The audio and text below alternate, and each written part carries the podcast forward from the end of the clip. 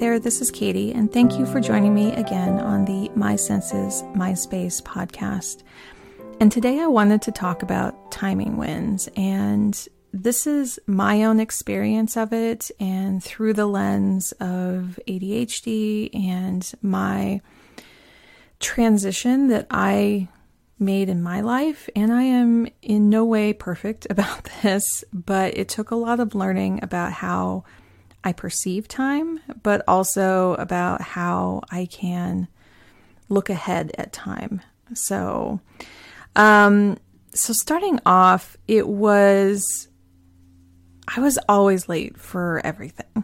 So, um, I have a hard time feeling the sense of time, uh, feeling that how much time has elapsed a lot because of hyperfocus. So I will get involved in something and I will not feel the passage of time. It just evaporates and I'm just in that moment. It's that state of flow, right? That you're just so into something, um, it blocks everything else out and you're not paying attention to a clock and you're just in it. And this can happen for everyone. This is not just um, anything neurodivergent. So when I finally kind of came to terms with going, wait, I'm not really good at estimating time. I had spent years already as an independent contractor, owning my own business and estimating time. And I just realized time and time again, no pun intended, um, that I would inaccurately estimate how much time it would take. And as a web designer, uh, I was estimating like, it will take me this long for this project. I got a little wiser in charge per project instead of per hour, which I think everyone needs to do, but I still needed to internally estimate my time. So I know how much time it would take. Um, how do, how long does it take to create a logo and to create a website? And it finally kind of dawned on me, especially when I started getting involved with home improvement projects. I think that was a little beginning of things where everyone was just saying, just estimate twice as long, twice as much, twice as long. Um, and so I'm like, oh, wait a minute, maybe I should be doing that too. And I think it really helped because not only did I say, okay, this is the value of what I'm doing, um, but also I would probably align more when I estimated that time, when I time double, when I kind of book that in all my scheduling and how long, how like the project balances, like having multiple projects going at once, how could I kind of balance that out so I'm not overscheduling myself? And so when I did double the time, I found I was like within the three quarter to all the way full mark. So somewhere in there of estimating how much time that would be. And then also feeling a whole lot better because I was charging the value of what I was providing and not per hour. Like honestly, what someone is getting for your work um, is the value of that. So I found that really interesting and overlapping in that area as well. I think this kind of timed out as well. We were doing projects for our home and then our son was born. And I think when he was born, my nervous system kind of went up. Like I was more um, stressed out. I was more alert to everything going on around me. Was it the healthiest thing? And is it the health- healthiest thing now? That's, you know, something I'm in therapy about. That's okay. You can continue to learn about that about yourself. But I did feel like there was this increased pressure of responsibility. And so I found about that time, there were so many appointments, like all the parents know when you're going through newborn appointments, there's so many of them, especially up until like they're five years old, they're going in all the time, whether it's routine stuff or getting sick, um, you're going a lot. So having a lot of appointments, I just started to shift and go, you know what, I need to get there early because my son needs more time. I need more time. My son needs more time. And I think I finally started auditing my time. I'm like, wait a minute, how long does it actually take for both of us to put on our shoes? How long does it take to travel there with more traffic than is expected? How long then? So I'm pulling into the parking lot with that estimated travel time.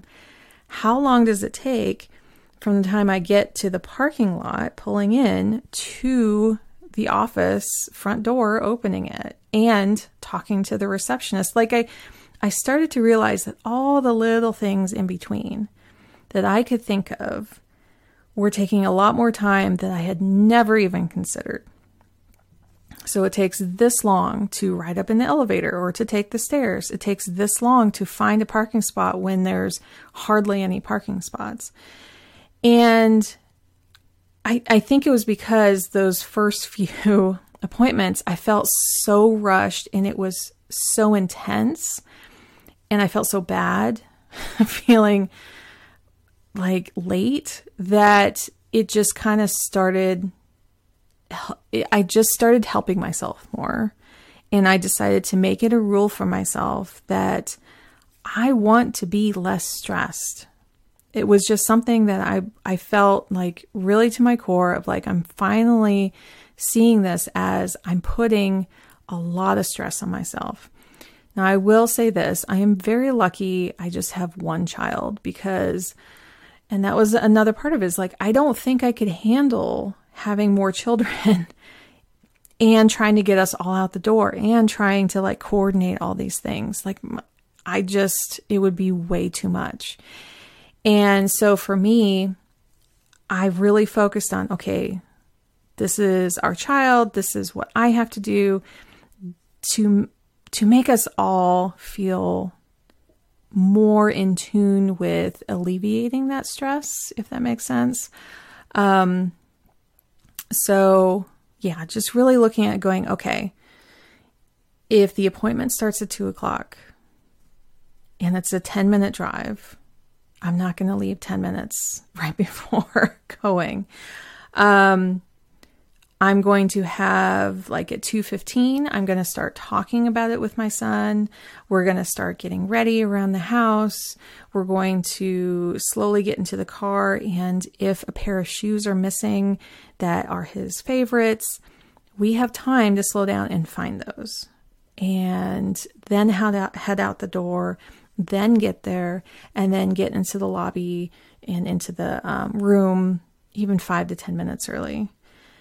And it took like this kind of auditing and examining and trial and error, right? Like the first few times I did it, I, I'm sure this took like at least kind of a year for me to wrap my brain around and to go, okay, I am... Let me, let me just double or triple the time and see what it feels like to show up super early. Because that's another thing that people can feel uncomfortable with. Like if you're showing up early, that means you're wasting time. Like you could be sitting there doing something else that's more productive. And I get that. I totally get that because of all the projects that I have had at the time, especially going on, I'm like, oh, I could work just a little bit more on something. And that's actually what would cause me to be late, is just going, if I just spend ten more minutes on this and it ends up being twenty and then I'm super late. Um, what does it feel like when you are waiting?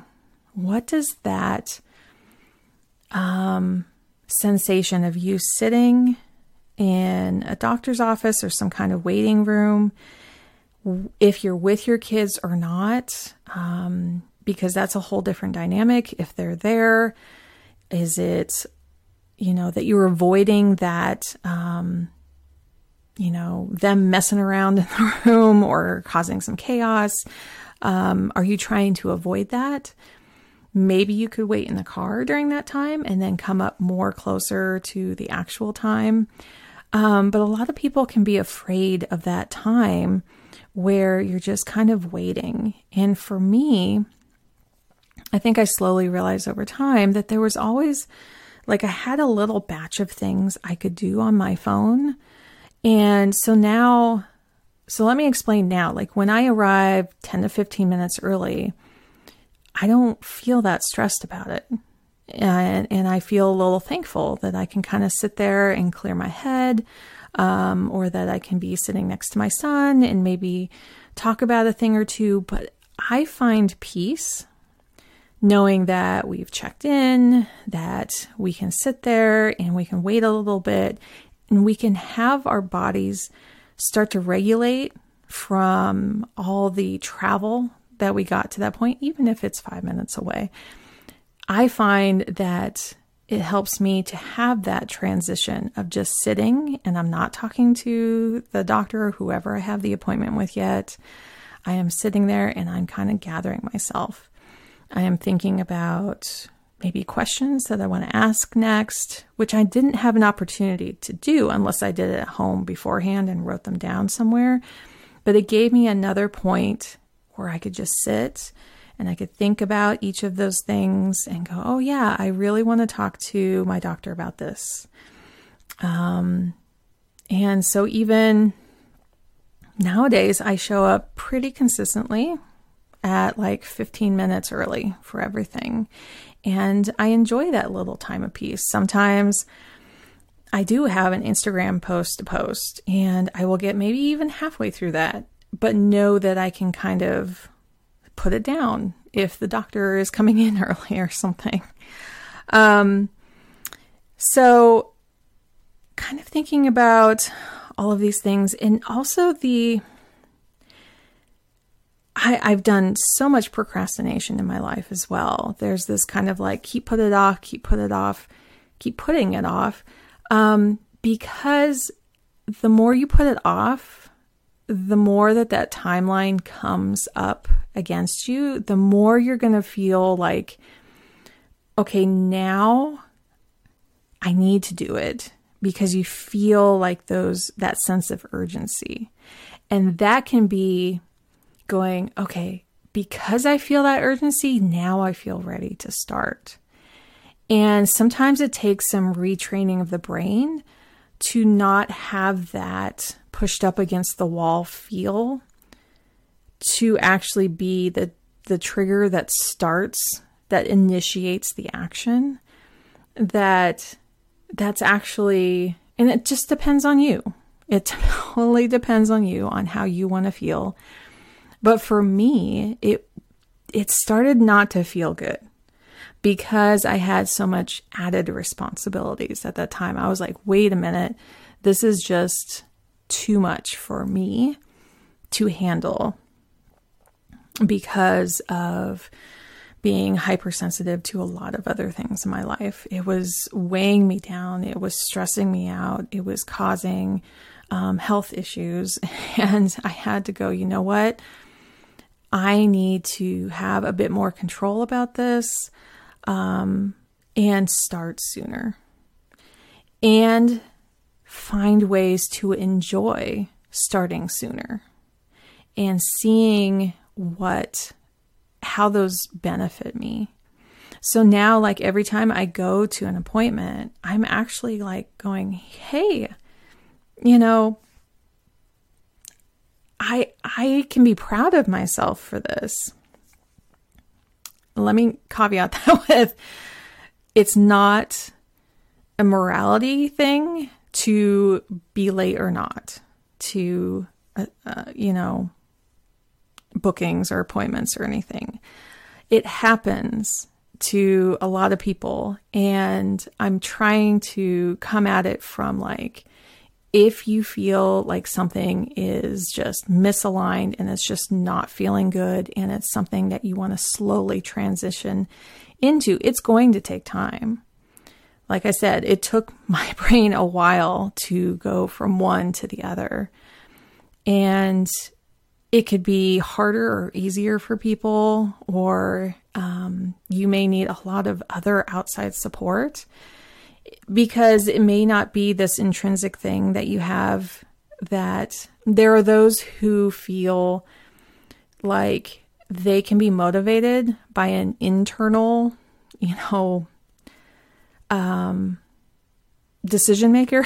Like, can you be motivated by yourself, or can you be mo- motivated externally by other people, other things, um, to meet your goals that you want to achieve? And for me, it's kind of a mixture of both. I don't have it fully within myself to just go, I'm going to do this one hundred percent for myself. It doesn't matter for everyone else. This is just something I want to do. I can say that's partly true because I did. I just wanted to go into a waiting room without like being a sweaty mess and out of breath and not knowing what's going on. And just, it just didn't feel good to me anymore. And I think a lot of people who even do that, it doesn't feel good to them, but they still feel like, how, how can I do this? Um, and I don't want to really want to leave it on a cliffhanger, but it really depends on what your circumstances are and how you want to tackle that goal and how much time you have. And I do so much one-on-one work with people about this. Um, and it's a goal that you have to practice every day, little by little, right? It's not like, okay, I was late for everything last week. I'm going to be on time for everything this week. Like it's, it's not that big, big of a, that's like a one eighty. That's a huge leap.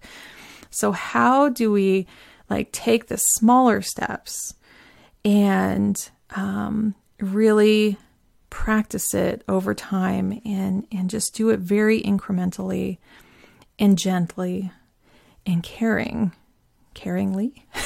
Sorry, caringly is not a word, but to care for yourself as you're going through that. So if you would love to work on that sometime one-on-one, I am here. I'm available. You're welcome to email me at listen at my senses my space dot com or D M me on any of the socials. But I do see this as like, you can try, you can try to take steps and it can improve. It can improve. It may not be this one hundred percent. You're like this perfect example of running a calendar and you make no mistakes again. That's unrealistic.